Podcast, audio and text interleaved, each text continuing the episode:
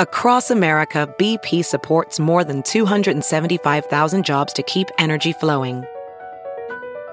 Jobs like building grid scale solar energy in Ohio and producing gas with fewer operational emissions in Texas. It's and, not or. See what doing both means for energy nationwide at bp.com slash investing in America. It's Kaley Cuoco for Priceline. Ready to go to your happy place for a happy price? Well, why didn't you say so? Just download the Priceline app right now and save up to 60% on hotels. So whether it's Cousin Kevin's Kazoo concert in Kansas City, go Kevin, or Becky's Bachelorette Bash in Bermuda, you never have to miss a trip ever again. So download the Priceline app today. Your savings are waiting Go to your happy place for a happy price. Go to your happy price, Priceline. The following is a production of the Motor Racing Network, the voice of NASCAR. The Motor Racing Network presents NASCAR Live. He led the field to the green flag. Can he lead the field to the checkered flag? Kyle Busch, one to go. White flag is in the air, and he is driving away. The battle is from second on back. He's leaving it all behind him. He's got a five car length lead into turn one. Hamlin is second. Joey Logano to the inside on Kyle Larson. Final time off two, and it's all Kyle Busch. Got the lead out to three car lengths. Now it's four. Denny Hamlin rides second. Another five car lengths back to Larson and Logano in a battle for third. Back into turn three for the final time. Kyle Busch, the race leader. By five car lengths up off turn number four. Kyle Busch looks up, sees the checkered flag. Kyle Busch will win the Enjoy Illinois 300 presented by Ticket Smarter at Worldwide Technology Raceway. I mean, it's it's going well. Our, our, short track stuff has been a struggle this year, and so we knew that we wanted to really come out here and set a focus on being able to run better at the shorter tracks. And uh, this isn't the short track package for the aero on the cars, but. Um, I felt like this was a good precursor to hopefully what we've got coming for the rest of the year. NASCAR Live is brought to you by Toyota. For the latest Toyota racing information, visit ToyotaRacing.com. From the MRN studios in Concord, North Carolina, here is your host, Mike Bagley. Hello, everybody. Welcome to another edition of NASCAR Live here on the Motor Racing Network. Mike Bagley and the entire MRN crew here with you as we get set to head out west again to California this weekend for some road racing. But before we do that, We'll relive an exciting Enjoy Illinois 300 presented by Ticket Smarter and NASCAR Live Backtrax coming your way there. Also, over the weekend, I was in Portland with the NASCAR Xfinity Series. Had a chance to catch up with Jordan Taylor. You'll hear that interview on this week's show. We'll also do a deeper dive onto the road course scene as we'll be venturing into some road course territory this summer. Plus, we'll preview all the action ahead of us this weekend at the Sonoma Raceway. But first, Kyle Rickey is here with the latest headlines in NASCAR. Kyle? Mike, despite Richard Childress and Austin Dillon's accusations that Austin Cindric intentionally wrecked Dillon late in Sunday's race at Worldwide Technology Raceway, NASCAR will not penalize Cindric. Elton Sawyer, NASCAR Senior Vice President of Competition, said Tuesday on SiriusXM NASCAR Radio that there would be no penalty to Cindric after reviewing the contact. Rick Ware Racing has announced that Andy Lally will compete for the organization in five road course events this season, starting with Sonoma this weekend. Lally will drive the number 15 Camping World Ford Fusion. The New York native has made 40 Cup starts in his career. And the official entry lists are out for the weekend, and there will be 41 drivers vying for 38 spots in this Saturday's Xfinity Series race at the Sonoma Raceway. Numerous Cup drivers will attempt the double, including Ty Dillon, Daniel Suarez, Ross Chastain, AJ Allmendinger, Aric Almirola, Kyle Larson, and Ty Gibbs. Mike, Thank you, Kyle. Coming up, we'll put a cap on a wild weekend at Gateway with another edition of a NASCAR Live Backtrax. The NASCAR season is here, and Toyota Racing is looking for clashers. Did you clash at the Coliseum with your favorite Toyota drivers? Clashing with the HOA who won't let you carve bell number 20 into your lawn? Or maybe your Tyler Reddick shirt clashed with your pants while meeting the in laws? If you're a clasher, then we want you. Be part of the action at toyota.com slash racing. Toyota, let's go places. NASCAR is a registered trademark of National Association for Stock Car Auto Racing, Inc. This is NASCAR Live. Now, back to Mike Bagley.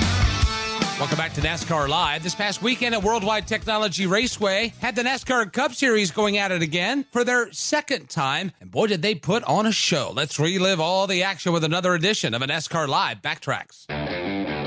It is sold out here. Green flag just moments away and it's in the air and we are underway. A one hour, 45 minute red flag lifted, yellow flag soon to be lifted, green flag coming as the field comes off turn number four. Kyle Busch, Ryan Blaney, they're looking for the green flag. Hit the Geico restart zone and we're racing again at Worldwide Technology Raceway. Fans rise to their feet. Kyle Busch on the outside lane, Ryan Blaney downstairs. Side by side into the 11 degree banking of turn number one. Blaney on the inside lane. Kyle Busch letting it ride up high. Kyle's got the lead by half a car length, but they're still two by two. Kyle Busch, the leader, working his way once again through turns three and four. Kyle Busch across the line picking up the stage one win. There were two big penalties handed out on this pit stop exchange. Both top five runners. Austin Cindric, who is fifth, got busted for speeding entering pit road. And the third place car, Martin Truex Jr., will be penalized for removing equipment from the pit box.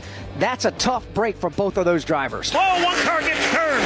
Around it into the outside wall goes Michael McDowell. Door to door, racing back into corner number three. The battle for the lead continues off turn four. On lap number 60 at the front of the field, it looks like a pace lap to start the race. Side by side, inches apart, Busch and Blaney. It continues wheel to wheel back to one. Nobody giving an inch. It's about five car lengths back to the third place machine of Denny Hamlin. Again now, Blaney shoves Kyle Busch up the racetrack. New leader, Ryan Blaney to the back straightaway. Solid performance throughout stage two today for Ryan Blaney, the race leader. Here he comes back into the corner. A lot of lap traffic straight ahead, and Kyle Busch hasn't given up yet. Kyle is right there in second. Blaney with a big wiggle off turn number four. Here comes Kyle Busch coming to the green and white checkered flag in the end of the stage. Ryan Blaney will get there first. Ryan Blaney wins stage number two in front of Kyle Busch, who will be second. Denny Hamlin will be third. William Byron fourth. Daniel Suarez fifth. Ricky Stenhouse Jr. was sixth. Joey Logano seventh. Kevin Harvick eighth. Ross Chastain ninth. And Martin Truex Jr. was tenth.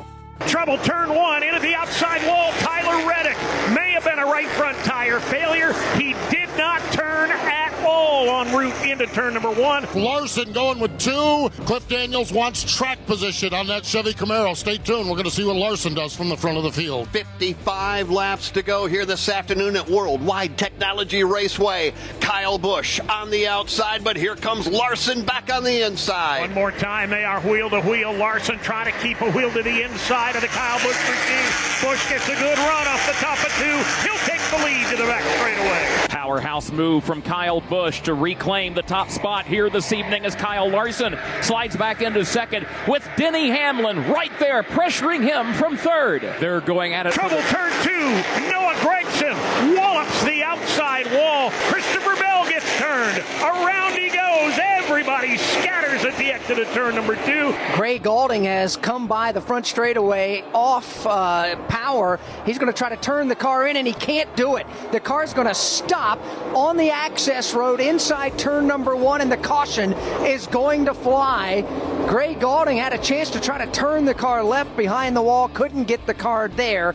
And he is going to come to a stop down there as we're going to go under the caution flag for the ninth time today. Further up, Denny Hamlin, Ryan Blaney side by side for third. Hamlin rim rides to the low lane on Blaney. They're up and into the wall. Everybody looking for a run to the green flag. Can we close it out here this evening with 15 laps remaining? Here comes another wild restart. They hit the Geico restart zone. Kyle Busch from the outside lane jumps on the gas and the green goes in the air. This time he's got Denny Hamlin shoving him all the way to turn one. And that's going to give him the advantage into the banking of turn number one, but Larson still got a bumper underneath him. Let's see if Kyle can finish him off. He does at the exit of turn number two. Busch back to the lead. Oh, sideways. Bubba Wallace hammers the wall. He lost the handle going. Here we come up off turn four. They can't get on the gas until they hit the Geico restart zone, and Kyle Busch is the leader. He's the one that's going to be able to do it. He does it as soon as he gets the zone and gets a good jump. Kyle Kyle Busch will clear Kyle Larson already as they race to turn one. He led the field to the green flag. Can he lead the field to the checkered flag? Kyle Busch, one to go. White flag is in the air, and he is driving away. The battle is from second on back. He's leaving it all behind him. He's got a five car length lead into turn one. Hamlin is second. Joey Logano to the inside on Kyle Larson. Final time off two, and it's all Kyle Busch. Got the lead out to three car lengths. Now it's four. Denny Hamlin rides second. Another five car lengths back to Larson and Logano in a battle for third. Back into turn three for the final time. Kyle Busch, the race leader. By five car lengths up off turn number four. Kyle Busch looks up, sees the checkered flag. Kyle Busch will win the Enjoy Illinois 300 presented by Ticket Smarter at Worldwide Technology Raceway. Kyle Busch wins it. Denny Hamlin second. Joey Logano third. Kyle Larson fourth. And Martin Truex Jr. is fifth. You've won at Talladega Superspeedway. You've won at Auto Club, a big two mile track, now a flat track. What does that mean about you and this team and how it's going this year? I mean, it's it's going well. Our, our short track stuff has been a struggle this year, and so we knew that we wanted to really come out here and set a focus on being able to run better at the shorter tracks. And uh, this isn't the short track package for the aero on the cars, but um, I felt like this was a good precursor to hopefully what we've got coming for the rest of the year. Coming up, we'll visit with Jordan Taylor as the sports car ace discusses his recent interest in NASCAR. And later, we'll break down all the road course racing NASCAR will complete this summer.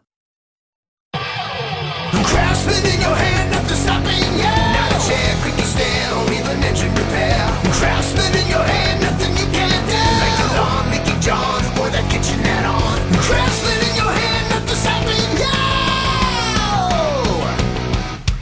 From outdoor care to home and auto repair, do it with Craftsman. Find the tools, equipment, and storage you need at your local Lowe's, Ace Hardware, or Craftsman.com. This is NASCAR Live. Now, back to Mike Bagley. Welcome back to NASCAR Live. This past weekend, three time Rolex 24 Daytona winner Jordan Taylor competed for Kaulig Racing in NASCAR Xfinity Series competition at Portland International Raceway in Oregon. Earlier this season, on the NASCAR Cup side of things, Jordan filled in for Chase Elliott at Circuit of the Americas when Chase was healing from injury. This past weekend, I had a chance to catch up with the 31 year old to discuss his recent interest in NASCAR and more. Glad to have you back at a NASCAR track. How you liking this NASCAR life these days? Yeah, it's much different world, but uh, got a little taste at, at COTA, and obviously getting involved with the Garage 56 guys. I've gotten to know guys guys at Hendrick, so now we're here at Portland with Kaulig Racing, my first Xfinity weekend. Um, yeah, I wish there was a little bit more practice time uh, tomorrow to kind of figure things out, but I think it'll be a fun weekend. With what you've done at COTA and you being here at Portland, has this increased your curiosity of the NASCAR garage? I mean, yeah, for sure. COTA piqued my interest. Um, I've always wondered kind of how I would adapt to a stock car, and you know, we showed speed in practice and qualifying there. The race definitely didn't go to plan, but uh, I felt like I understood how to race the car. It was just understanding the racecraft side of things. So, uh, yeah, I left COTA wanting to do more. Uh, I did a my first oval race, a late model race in North Wilkesboro to get a taste of that, and then yeah, now we're here for my first Xfinity race. So, um, yeah, getting a, a, bit of a feel for all forms of NASCAR this year, but it's all good. It's all good experience, and yeah, hopefully it can build to something in the future. How'd that trip to North Wilkesboro treat you? Uh, I mean, to be honest, uh, I was asked like, "Would you like to do a late model race?" I was like, "Yeah, I'd love to." I didn't realize it was going to be one of the biggest ones of the year uh, when I when I agreed to do that, but it was it was awesome. I mean, I think it's good when you get thrown at the in, at the deep end like that, and I had never driven on an oval, never driven a late model. Uh, we did two little test days, but yeah, once we got to the weekend and like, yeah, hopefully we make the race. I was like shocked. I was like, oh, we have to actually qualify to make the final race. It could be like crazy if we don't even make it. So uh, I was proud that we made the race, you know, made the final and, and raced well. I felt like I understood how to race the car and got more comfortable leaning on guys door to door, bumper to bumper, and, you know, got a good feel for it. So, yeah, I love that experience and I'd definitely be open to more.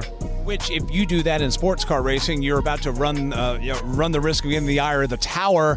You can be more physical over on NASCAR. For our fans that don't know, for our listeners that don't know, you obviously make your living in sports cars and, and that form of racing. This is different. For you, what do you do differently here when you run a Cup car or an Xfinity car like you are this weekend?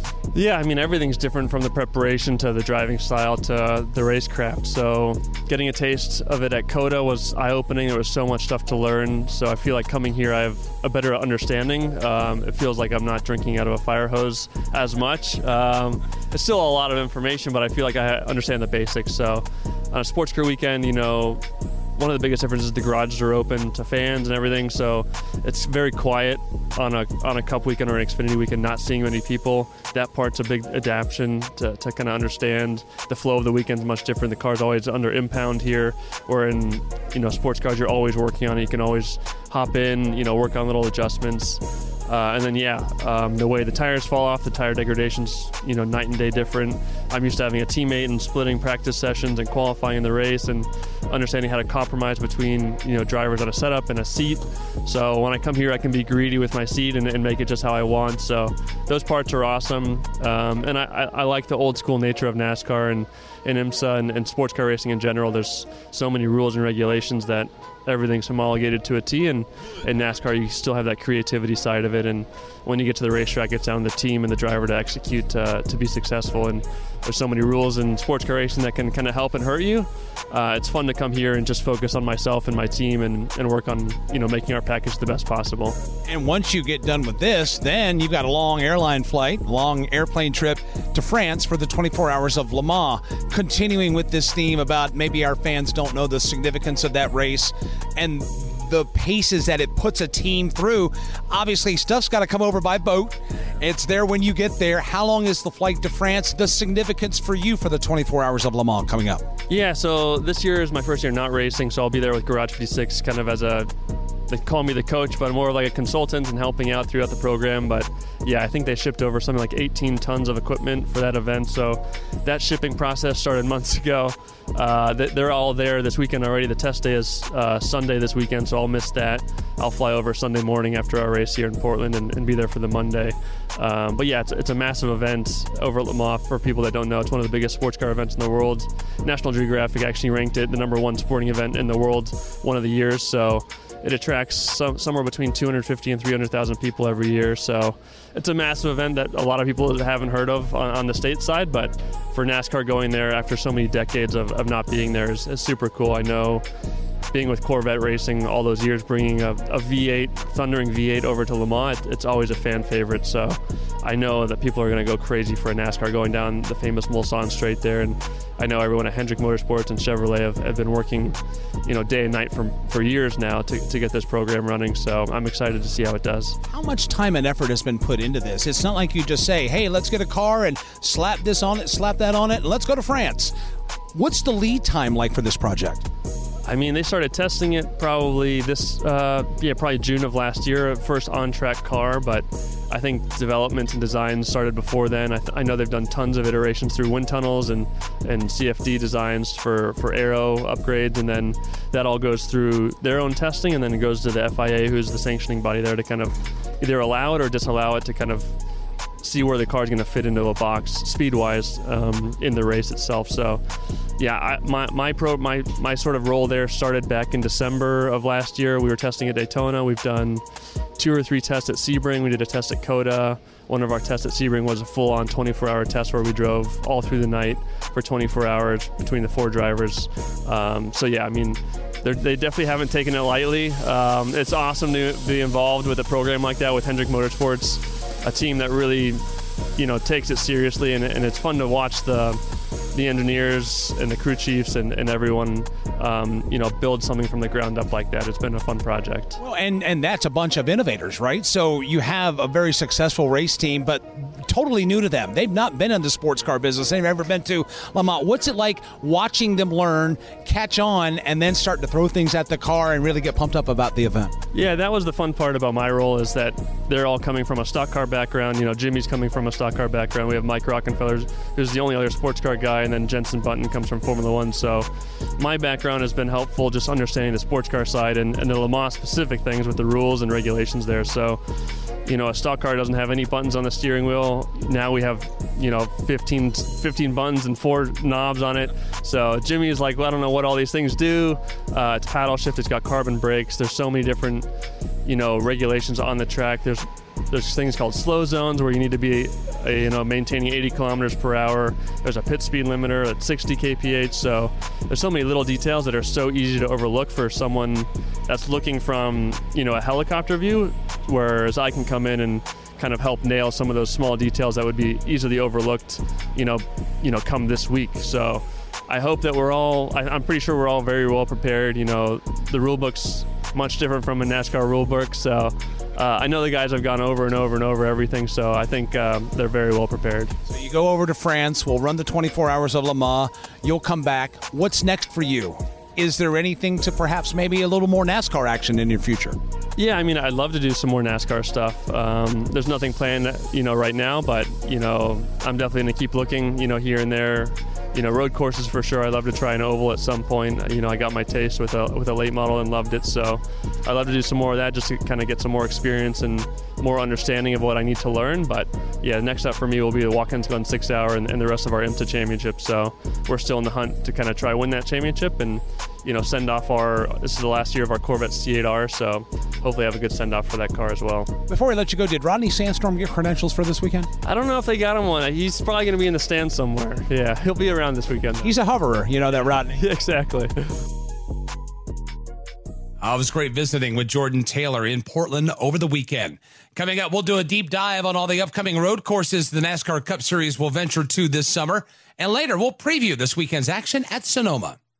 Kyle Larson brings his Chevy in four tires Sunoco Racing Fuel. From fueling NASCAR champions on the track for over 20 years to innovating 94 octane, the highest octane on the market, performance is what Sunoco does. All Sunoco fuel at the pump meets the same top tier standards as the fuel used in NASCAR. Money here for Ryan Blaney. Four tires with Sunoco fuel. From the track to your tank, you can trust Sunoco to help your vehicle perform at its peak. This is NASCAR Live. Now, back to Mike Bagley. Welcome back to NASCAR Live. Across the three NASCAR National Series, this summer we will race at numerous road courses across the country, providing us one of the most diverse schedules the sport has ever seen. Our Tim Catalfamo is here to break it all down. The summer months are always a great time for a good road trip, and that's exactly what all three of NASCAR's top series will be doing over the next few months. It will truly be the summer of road course racing. The Cup Series, for example, has four road courses on their schedule during the summer months, while the Xfinity Series has a whopping six, and the Truck Series will also add one of their own. Here we come, off turn number 12. Going to be a drag race to the line. Custer's got the command out in front. Allgaier's on his bumper, but he's not going to get there. Cole Custer, your winner at the Pacific Automation 147 at Portland International Raceway. While things kicked off this past weekend in Portland for the Xfinity Series' first road course of the summer, they will really begin to shift into high gear this weekend at Sonoma Raceway in California. The course is just short of two miles and features elevation changes, along with one of the most famous corners in the sport, the hairpin turn 11. Both Xfinity and Cup Series drivers will be looking to celebrate in the heart of wine country. A few weeks later, we'll all see something we've never seen before in NASCAR a street course. The stars and cars of the NASCAR Cup and Xfinity Series will race their way through the streets of downtown Chicago. The race, which is the brainchild of Ben Kennedy, has been in the works since an all star iRacing event took place on a digital version of the course a few years ago. A massive team effort. This has been a journey similar to the Coliseum. We started this in the fall of 2019. Um, we went out about a year or so after that, had iRacing laser scan the streets. That's when, if a lot of fans remember, we had the virtual event on iRacing in uh, June of 2021 to be able to test out the course. And I would say, you know, that's kind of been the, the big thing we want to make sure we get right, right? Our racing product is so core to us and our DNA. Uh, I want to make sure we put on a great race for the fans. So once iRacing went out, they scanned the tracks. We ran it virtually. We had the cup drivers jump on it for a while. Um, we actually made some changes to the configuration of the track, moved pit road around a little bit, and ultimately got to this final layout. And that was important to us is make sure that we have a good track there's wide parts of it where I think there'll be a lot of passing, um, and hopefully we'll see some good racing on Saturday and Sunday. The week after the 4th of July holiday weekend on the street course in Chicago, the Truck Series will enter the road racing spotlight with a standalone event at the Mid Ohio Sports Car Course. Last year's event was one of the best truck races of 2022, with Parker Kligerman coming out on top after a thrilling final few laps. Zane Smith continues to give chase, but Parker Kligerman opens up by another truck length, working his way through the carousel, headed down toward turn number 12. Kligerman with the lead. Zane Smith is still there right behind. Here comes Zane Smith. He tries to shove a fender up alongside of Kligerman. Kligerman cuts him off, and Parker Kligerman has won the O'Reilly Auto Parts 150 at Mid Ohio. While the month of July will start on the streets of Chicago, it will also end on a road course in the same region of the country when the Xfinity Series holds a standalone event at the sprawling four mile road course known as Road America. 19 year old driver from Charlotte, North Carolina, pulling away by one, by two, now by three car lengths. It's all over. At Road America, across the line goes Ty Gibbs, career win. Number eight, he made the move back in Canada corner by pulling away from Kyle Larson and never looking back. As the heat of the summer reaches its peak, so will the summer of road racing, as back to back road course races in August will be part of the playoff push for both the Xfinity Series and Cup Series teams. The first of those two road races will take place on the road course at the Indianapolis Motor Speedway. The Xfinity and Cup Series drivers will share the 2.4 mile layout that weekend with the stars of the IndyCar Series on August 12th and 13th with the main event, of course, being the Verizon 200 at the Brickyard. Last year was a wild affair filled with multiple late race restarts. In the end, no one had anything for Tyler Reddick. Just one week later, the road trip ends in upstate New York at the track many call the perfect road course for stock cars. Final time off turn seven. He is ready to go back to back at the Glen off seven. Final time. Checkered flag is in the air. Here comes Kyle Larson, and he will score the win yet again. He won it last year. He's won it here this afternoon in the Go Bowling at the Glen. Kyle Larson across the line. Watkins Glen International held its first NASCAR Cup Series event in the 1950s and consistently has held events since 1986, making it the longest current running road course in NASCAR. The 2.45 mile course features the iconic bus stop, which has been home to many iconic moments throughout the years. Could this year's Go Bowling at the Glen feature another iconic moment? That's a question we'll have to wait a few months to answer. With all that being said, the appetite for road course racing will begin to be satisfied this weekend in Sonoma. And with road course aces like Chase Elliott, AJ Allmendinger, Austin Cindric, and Chase Briscoe all still needing wins to secure a playoff spot, this summer's road trip could be one of the most important and exciting ever. Thank you, Tim. Coming up, we'll preview the upcoming Toyota Save Mart 350 at Sonoma Raceway. And later, we'll discuss the history of Riverside International Raceway and its impact on NASCAR to this very day. VR training platforms, like the one developed by Fundamental VR and Orbis International, are helping surgeons train over and over before operating on real patients. As you practice each skill, the muscle memory starts to develop. Learn more at meta.com slash metaverse impact. This is NASCAR Live. Now, back to Mike Bagley. We continue on this week's NASCAR Live. Last season, Daniel Suarez made NASCAR history at Sonoma Raceway by becoming the first Mexican born driver to win a NASCAR Cup Series race. This weekend, the Cup Series will return to Sonoma's road course with hopes of tasting the same success that Suarez had there last year. Our Kyle Rickey is here to help us preview the action. After a weekend near the gateway to the west in St. Louis, NASCAR will officially go through that gateway all the way to the west coast for their annual trip to Sonoma Raceway. The race will be the second road course race of the season for the Cup Series after Tyler Reddick's dominant win at the Circuit of the Americas in March. Heading into this weekend, there's a new driver atop the point standings. Ryan Blaney has assumed the lead a week after his win in the Coca Cola 600. Heading to Sonoma, Blaney lists the track as one of his favorite road courses.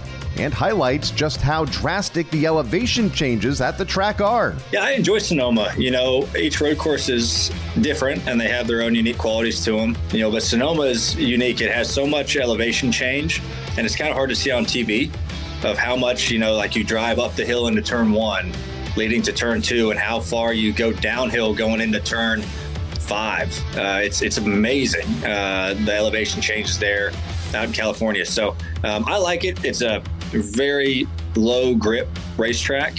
Uh, sitting in the California sun for many years, it, it, just has no grip. So you have to be really mindful of that. Uh, so I've always enjoyed it. Yeah, we've had decent runs there and leads into our off week. So that'd be nice to, to get a victory out there and drink some wine in Victory Lane. That would be uh, that'd be pretty neat. But yeah, I love Sonoma. I love the area. I love the racetrack, and the people out there are are great too when they come to the racetrack. Right behind Blaney in the standings is William Byron, one of the two three time winners in the Cup Series this season. Byron trails Blaney by just 13 points. Byron will look to assume the points lead this weekend at Sonoma and says his team's road course program is in a much better place than it was this time last year when they last visited wine country.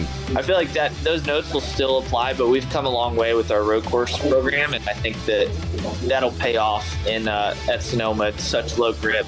Um, you really have to manage the tire fall off, and I feel like COTA was that way, and, and we were pretty strong there. So still some work to do to get where the 45 was, but hopefully, hopefully at Sonoma we make a lot more progress.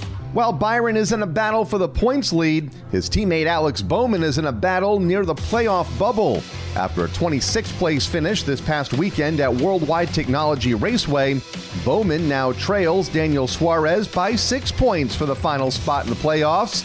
If not for missing multiple races due to a back injury, Bowman's playoff spot would likely be secured. The driver of the 48 knows he's in need of a good run this weekend at Sonoma but admits it will be a challenge as he continues the recovery from that injury. I think I have a lot of challenges ahead of me for sure. Sonoma's not going to feel good, how tall the curbs are, stiff the race cars are. That race is physical in general. So, like, my challenges are going to be that. My challenges are going to be the fact that I sat on the couch for the last month and wasn't able to train. I mean, there's a lot of things that are going to be difficult to uh, to catch back up on, but yeah, I mean, I, am confident I'll be fine. It may not be the most fun, but uh, I'll be fine. While points are important for Bowman, Blaney, and Byron, the same cannot be said for Chase Briscoe. After receiving a 120 point penalty because of a counterfeit part being found on his car at Charlotte, Briscoe knows he must win one of the next 11 races if he wants to make the 16 driver field for the second straight season.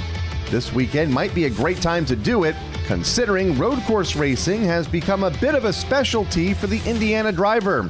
While he's great at it now, Briscoe explains that road racing didn't actually come naturally to him and he credits a fellow Ford driver for much of his development. You know, at the, at the beginning of my career in the truck series and even the beginning of the Xfinity series, I always had a blast going there. I was just four seconds off the pace every time I would go. So always felt like I was going fast, wasn't really going that fast. And, and then uh, in 2018, Ford had me go run, I want to say seven out of the 10 IMSA races that year. And I was actually paired with Austin Cindric. So, you know, in the IMSA stuff, you share the car with another driver. So it's, it's really important for him to make sure I'm as fast as I could possibly be and Austin is just an incredible road course racer. And I was able to go through data with him after every session, and, and he would help me, coach me along the way. And, you know, now I'm sure he probably regrets it because I feel like we've had so many good battles on the road course side. But yeah, without Cindric, I would say I would still be way out the pace, you know, but he, he really showed me the important aspects of road course racing and how to, to make the most time. And as I started doing it more and more, it just kind of clicked more and more. And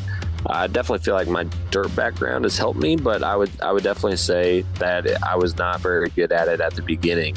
Um, but have been able to get a lot better at it for sure. Another driver who won't be concerned about points this Sunday is Zane Smith. The front row motorsports driver will remain active during the Truck Series off weekend by continuing his limited 2023 Cup schedule. Smith finished second to Kyle Busch in the truck race at Sonoma last year and says there are multiple reasons why this was an important date to be on his schedule this year. Well, one, it's at home for me, a different piece of California, but um, it's cool to to get back to the home state and, and really just road courses in general. I just I'm so excited during the uh, the whole week of uh, whenever it is a road course uh, race. So uh, just really enjoy uh, road course racing, especially in stock cars. And Sonoma is a, a great racetrack. So uh, had a lot of fun there in the truck and looking forward to a cup car there. Can Smith better his career best 10th place finish in the Coca Cola 600 when he returns to his home state this weekend? He will have to compete with the likes of Blaney, Byron, Bowman, and Briscoe to do so when the green flag for the Toyota Save Mart 350 drops on Sunday afternoon. Thank you, Kyle. That's Sonoma Raceway preview brought to you by Whelen Engineering. Whelen Engineering, a global leader in the emergency warning industry, has been manufacturing in America for over 70 years. We never left, and we're here to stay. Coming up, we discuss the history of Riverside International Raceway and its impact on road course racing in California today. And later, we'll take a trip down memory lane and flash back to the 1991 Banquet Foods 300. Welding instructor Alex DeClaire knows VR training platforms like Forge FX help students master their skills. There's a big learning curve with welding. Virtual reality simulates that exact muscle memory that they need. Learn more at meta.com slash metaverse impact. This is NASCAR Live. Now, back to Mike Bagley. Welcome back to NASCAR Live. Up until 1989, the NASCAR Cup Series raced at Riverside International Raceway. Back then, it was known for its hot, dusty environment, providing a difficult challenge for competitors. This circuit was one of the sport's first premier road courses. Here to recap the history and importance of Riverside is MRN's Kurt Becker.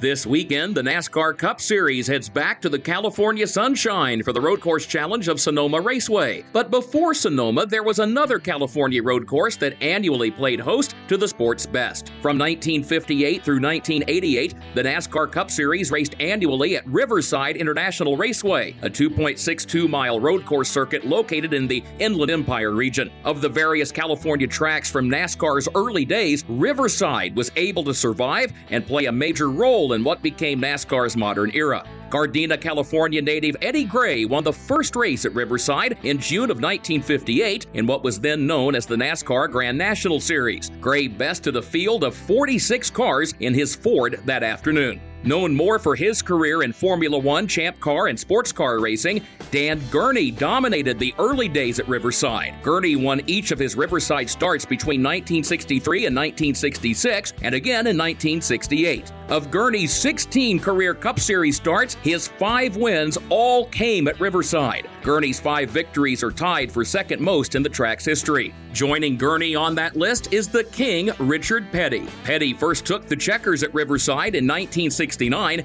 ending Gurney's dominant streak. Petty would again win in 1970 and in 1972 when he went to Victory Lane to open the season. There goes Petty now, past past the uh, champion bridge and then into turn number nine, the long sweeping right hand turn. He'll come back around in front of the tower. Richard Petty.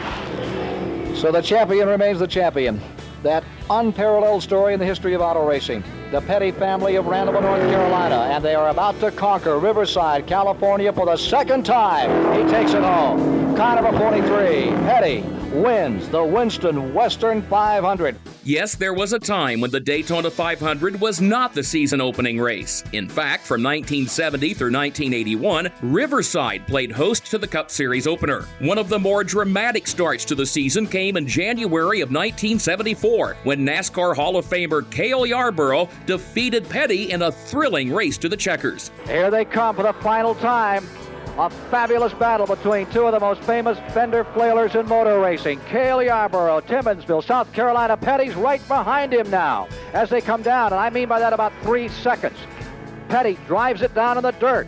Here comes Cale Yarborough out of turn number nine. What a dramatic finish to the first race in the Winston Series 1974. At the line, ladies and gentlemen, Chevrolet wins its first road race victory ever at Riverside, California. 1981 would bring the end of Riverside hosting the annual NASCAR kickoff event as the track's two race dates, January and June, would change to June and November. As part of that change, Riverside would become host of the Cup Series season finale. From 1981 through 1986, NASCAR Cup Series champions were crowned at the Southern California Road Course. One of those champions would be Bobby Allison, the leader of the Alabama gang. Allison holds the record for the most Cup Series wins at Riverside with six. The first of those victories came in 1971 in the Golden State 400, while the next came in the 1973 Tuborg 400 over Richard Petty. Here he comes, ladies and gentlemen, the leader of the Alabama gang is coming across for the checkered flag very easily. Bobby Allison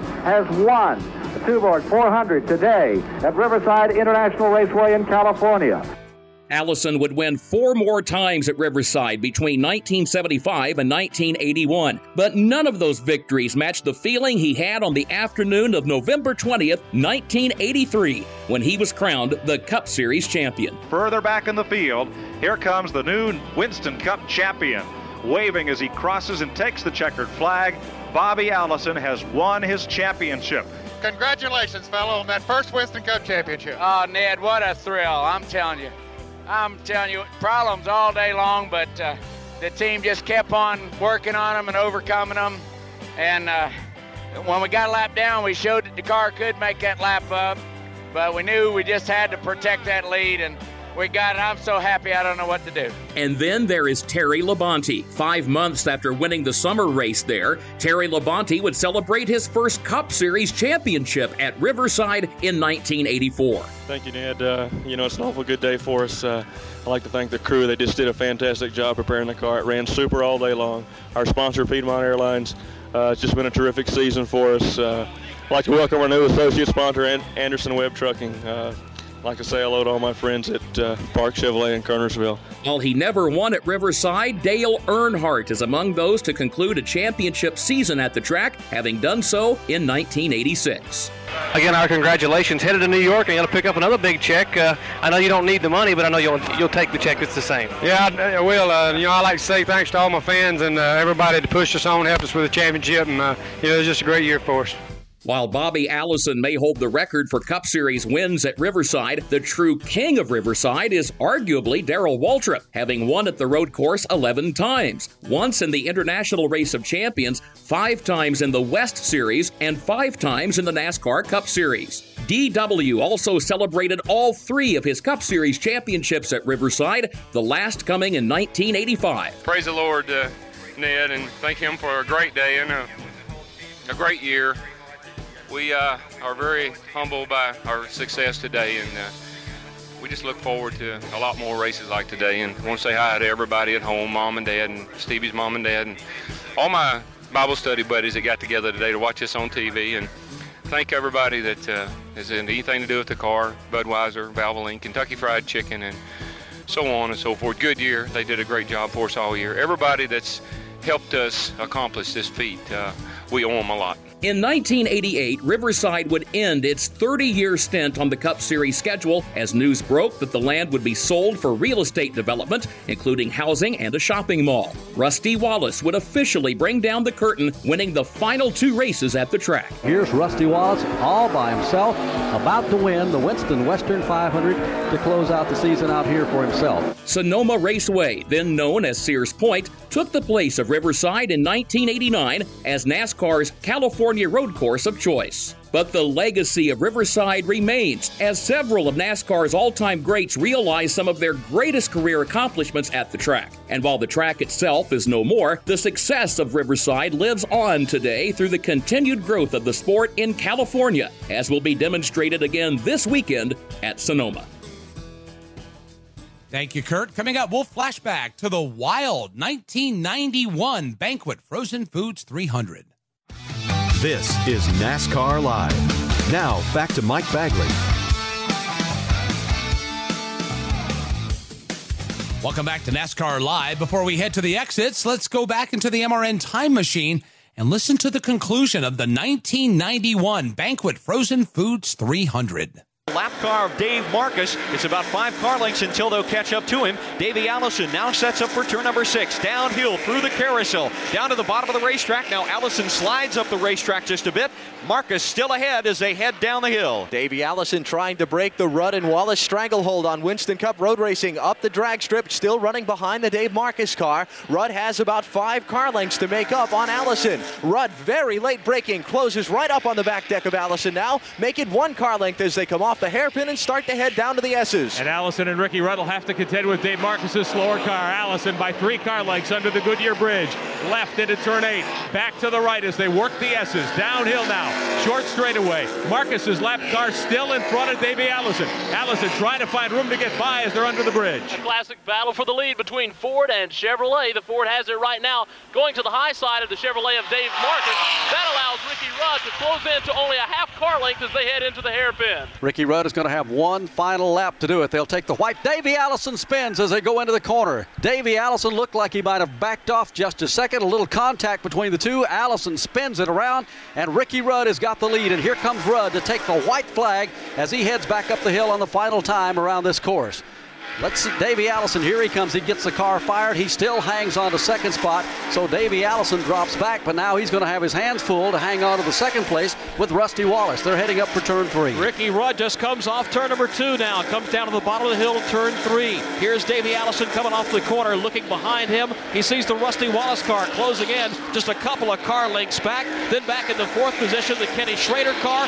Further back, the Mark Martin machine still running up in the top 10. The race leader, though, Ricky Rudd, for the last time heads to turn five. 25 car length advantage for Rudd now as he heads down to turn number six. He'll tuck it down to the bottom of the racetrack. The car working well on the low side. Davey Allison with about five car lengths on the Rusty Wallace machine. That is the battle for second as they head down the hill. Ricky Rudd started on the pole trying to win and pick up that big pot of Unocal money. He's about a half a lap from the checkered flag. He's down to the hairpin at the end of the straightaway. Second gear, the hard right turn. He'll not get a challenge unless he has a problem. Here's Rudd back on the throttle, headed down to the S's. Rudd all by himself with open racetrack after some amazing reversals of fortune here in the waning moments of the Banquet 300 at Sears Point. Rudd clearing Dave Marcis last time around by himself now through the S's, downhill toward the left-hand turn 10. Rudd will take it easy now under the Winston Cup Bridge, your leader. Sailing for Ricky Rudd. He comes onto the Winston Cup Bridge, lets it drift out very gently, doesn't even get all the way up to full speed because